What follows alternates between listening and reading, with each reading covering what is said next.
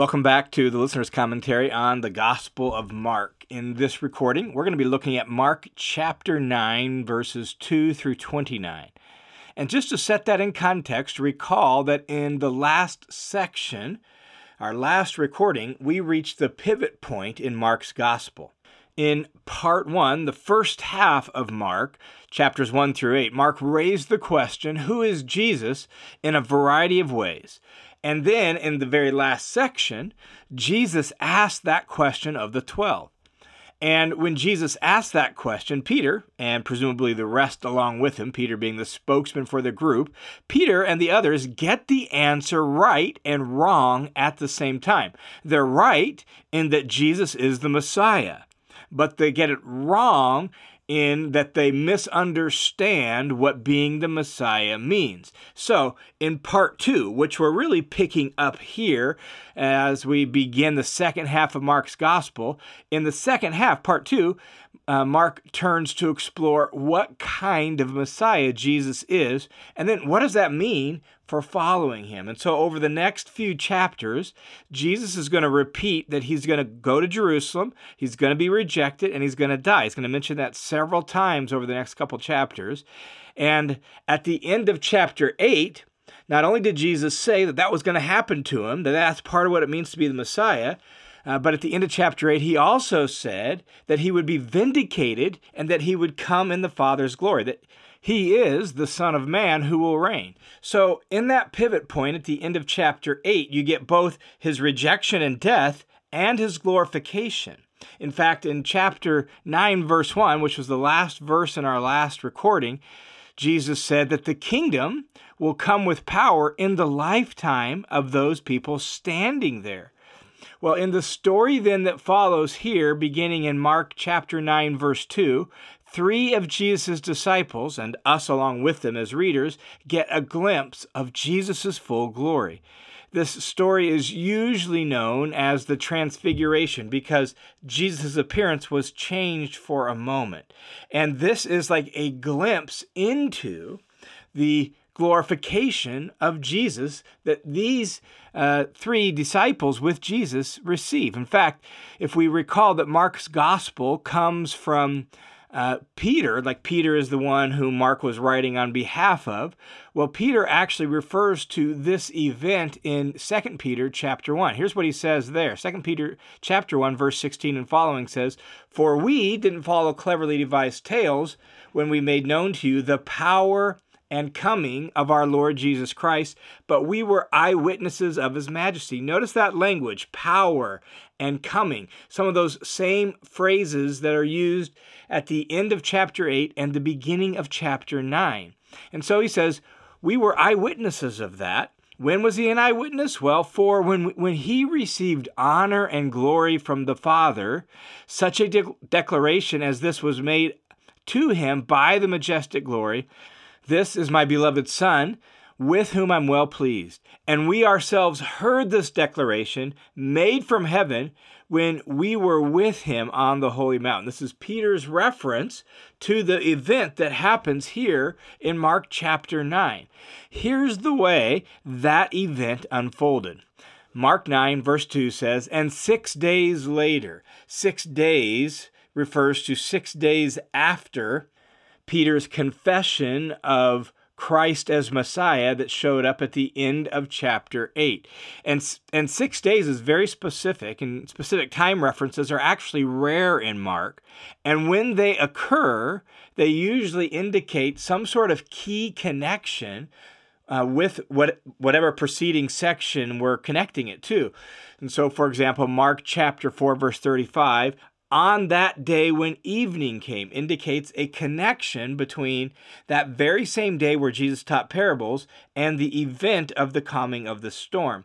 And so here with these this connection 6 days well this connects us with the preceding story and evidences that Mark understood Jesus' promise that some of the disciples would have a unique experience of his coming and his glory is fulfilled at least partially in this event. One side note before we move on, and that is this. In Luke's account, it says about eight days later. Here it says six days later, and that likely just has to do with various ways of counting days, from starting point to ending point, and Luke is a little more generic with about eight days later. So there's a little bit of a difference there, but it seems to have to do with specific ways of counting the days in between these events. So let's continue in Mark chapter 9, verse 2. Six days later, Jesus took with him Peter, James, and John, and brought them up on a high mountain by themselves, and he was transfigured before them. Uh, notice that he took Peter, James, and John. They were his inner circle of disciples, and often they were invited into some of these special moments like this. He took them with him, it says, to a high mountain.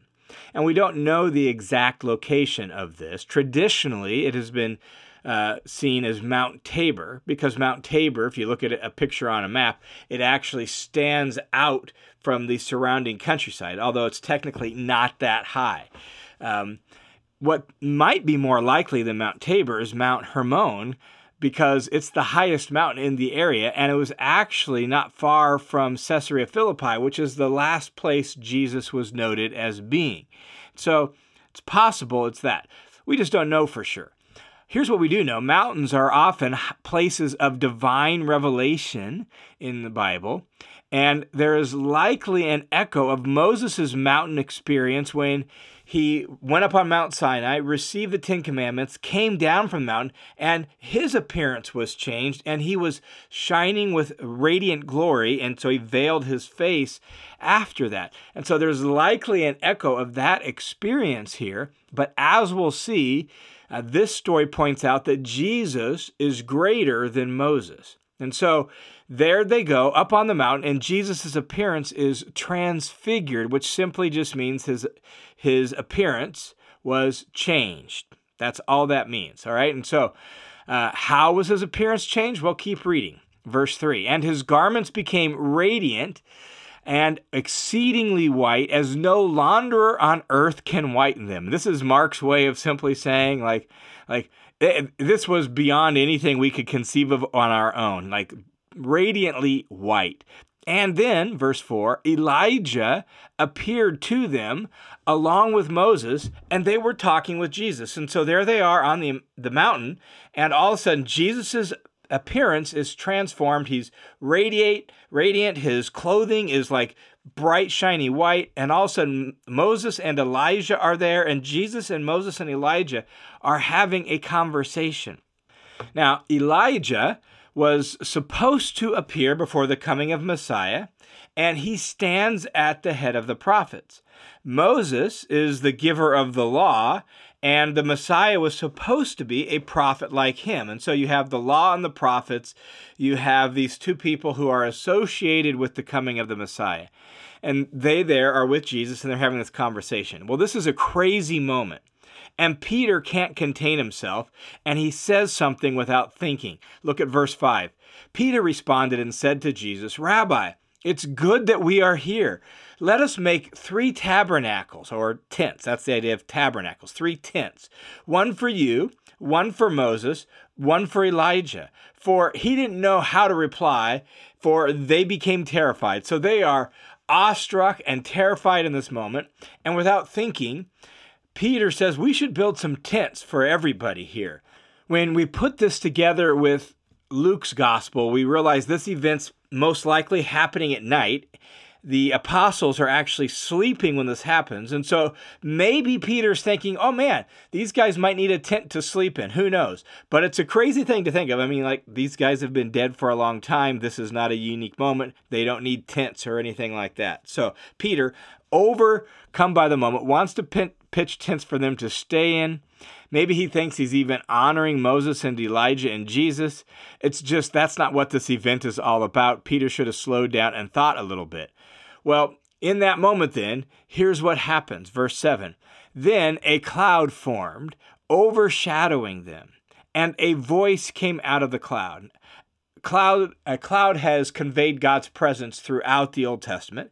A cloud was involved in Moses' mountaintop experience on Mount Sinai, and so too here. This cloud comes and overshadows them, and God speaks from the cloud. This is what he says. This is my beloved son. listen to him. Now, recall, this is what Peter had said in uh, 2 Peter chapter 1 there, where this is my beloved Son, with whom I'm well pleased. And so here we get the same thing. Peter recalling this event, Mark writing it down. This is my beloved Son, listen to him. And suddenly they looked around and saw no one with them ex- except Jesus alone. When Mark had launched the part one of his gospel, God spoke similar words to Jesus at his baptism You are my son. Now he says the same thing, but to the three disciples who are there on the mountain, and the emphasis is on the supremacy of Jesus. It's not Moses plus Elijah plus Jesus, but it's Jesus. Jesus is God's son. Jesus is God's chosen one. And in a very real sense, this confirms what Peter said a week ago when Peter had said, You are the Christ of God. And so, God, speaking to Peter, James, and John, says, This is my son. He is the one. You are seeing his glory. Listen to him. And Jesus, if you recall, had been challenging the 12 over the last few chapters to see and hear. Do you, are your hearts dull? Are your minds unclear? Do you not see? Do you not hear? He's been challenging the 12 on this. Well, now God speaks from heaven, emphasizing that they need to hear him. They need to pay close attention and listen to Jesus. And the point is, is that his words are now the supreme words that they need to listen to over against Moses and Elijah. Well, as they were coming down from the mountain, verse 9, and as I noted, uh, Luke's account in Luke chapter 9 says this event happened at night and that they came down from the mountain the next day. And so here they are coming down from the mountain the day after that event. And as they were coming down from the mountain, Jesus gave them orders not to relate to anyone what they had seen until the Son of Man rose from the dead. And once again, we get this allusion to his impending death in the phrase rise from the dead. And they're still struggling to grasp this possibility. It doesn't fit their categories. They, they don't know what to do with it. So look how they respond. Verse 10. They seized upon that statement about rising from the dead, discussing with one another what rising from the dead might mean. And it's just important for us to remember that they had no category for what was going to happen to Jesus. It, it, it, didn't fit their preconceived expectations of the Messiah. It doesn't fit with how they understood the resurrection, right? The resurrection was supposed to be an end of time event in Jewish theology, not one that would happen to one particular person in the middle of history. And so their theological categories just had no place for this, and they're trying to figure out what Jesus meant. And as they're having that conversation about rising from the dead and what that means, that leads to another conversation or another topic, and that's Elijah.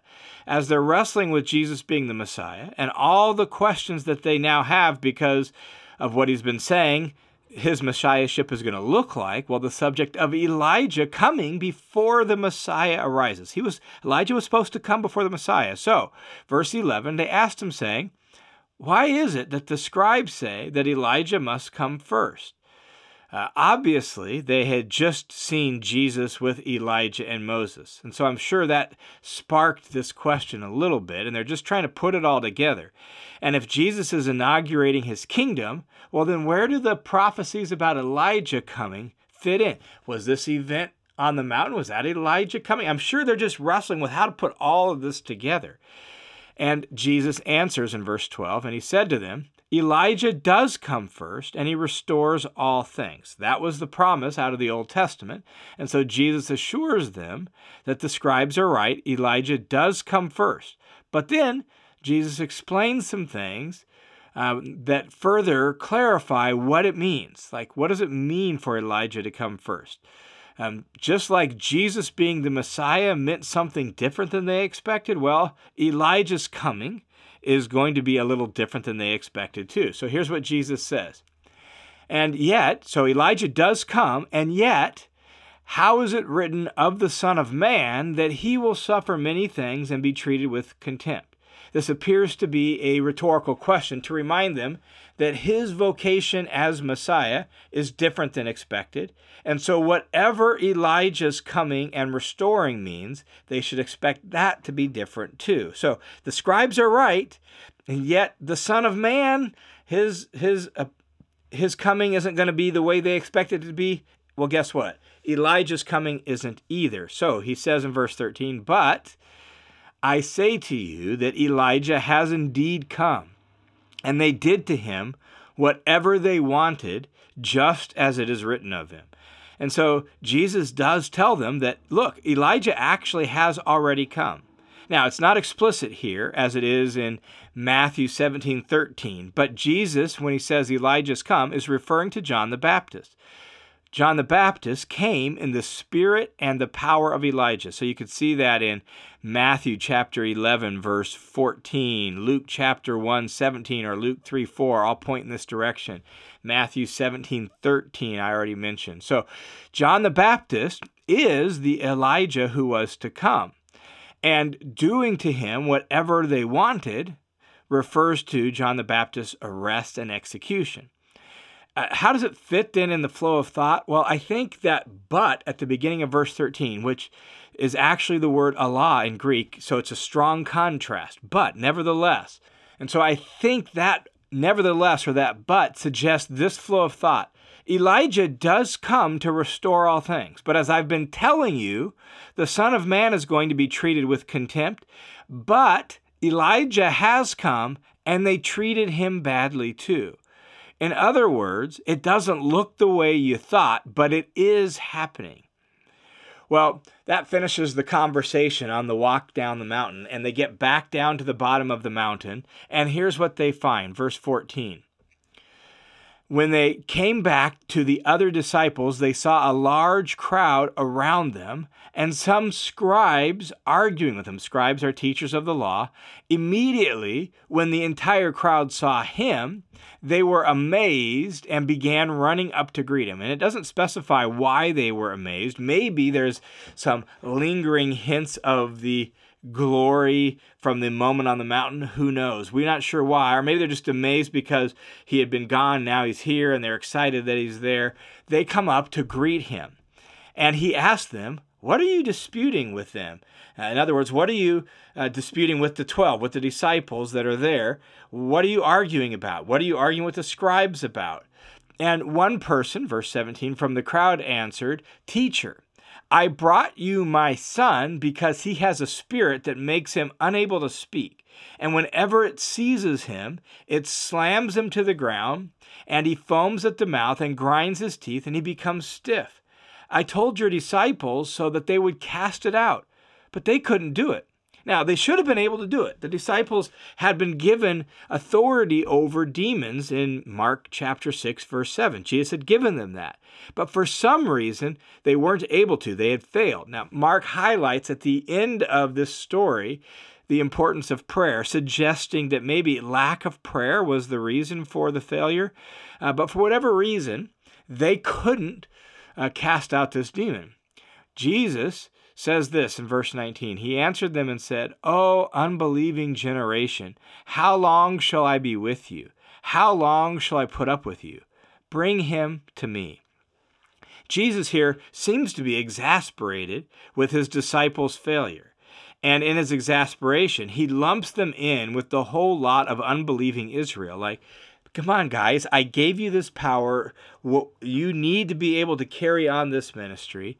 But Jesus' exasperation doesn't lead to rejection. Instead, it leads to action. Look what happens. Verse 20. They brought the boy to Jesus. When he, the boy, saw him, Jesus, the Spirit immediately threw him into convulsions, and falling to the ground, he began rolling around and foaming at the mouth. And Jesus asked his father, How long has this been happening to him? And he said, From childhood, it has often thrown him both in the, into the fire and into the water to kill him. So Jesus has them bring the boy to him. When the spirit inside the boy sees Jesus, it uh, throws the boy into convulsions. Jesus gets the data from his dad about what's been going on. And in that context, as the, the Father is telling Jesus how long this has been happening, here's what he says But if you can do anything, take pity on us and help us. Um, and Jesus said to him, If you can, all things are possible for the one who believes. And so Jesus, I imagine, with a hint of compassion, says to the man, uh, If you can, quoting his words, and the point is to call this man and then implicitly us as readers too to trust God, that God has the ability if we'll just trust him. And in this man's case, he's heard the reports of Jesus' miraculous power. And so, if you can, and immediately the boy's father cried out and said, I do believe. Help my unbelief. This is really a great response and an incredible prayer. I do believe, help my unbelief. And that's often where we find ourselves, isn't it? With, I believe, and yet I know I need to believe more. Would you help my unbelief? And that's where this father is at. He's come to Jesus for help.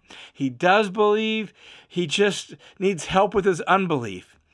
And Verse 25 When Jesus saw that a crowd was rapidly gathering, he rebuked the unclean spirit, saying to it, You mute and deaf spirit, I command you, come out of him and do not enter him again. And so Jesus speaks words uh, of authority to the spirit, calling the spirit to leave. Um, and verse 26 And after crying out and throwing him into terrible convulsions, it came out and the boy became so much like a corpse that most of them said, He's dead. But even though he appeared to be dead, he wasn't. And Jesus took him by the hand and raised him up, and he got up. And Jesus then gave the boy back to his father and went on. And here's what happens in the wake of that one of the things we see a lot of in the second half of Mark's gospel is Jesus' personal and private interaction with the disciples. Well, that's what happens here, verse 28. When he came into the house, wherever they're staying, whatever house they're at, when he came into the house, his disciples began asking him privately, Why is it that we couldn't cast it out? And so they're in a house where they're staying, it's private. And Jesus continues to instruct the disciples who, remember, they get the mysteries of the kingdom of God and they need to understand who Jesus really is, what his messiahship means, what that means for them. He's preparing them for their ministry following him. And so we get uh, many notes like this in the second half of Mark's gospel. And so they want to know why couldn't they cast it out? Verse 29, here's the, the only answer Jesus gives them as recorded in Mark's gospel. He said to them, this kind cannot come out but by anything except prayer. Now, just a couple notes. This kind. This kind suggests that there are different kinds of demons or different kinds of demonic oppression. And it reminds us there's a lot of stuff that we don't always understand about the spiritual realm.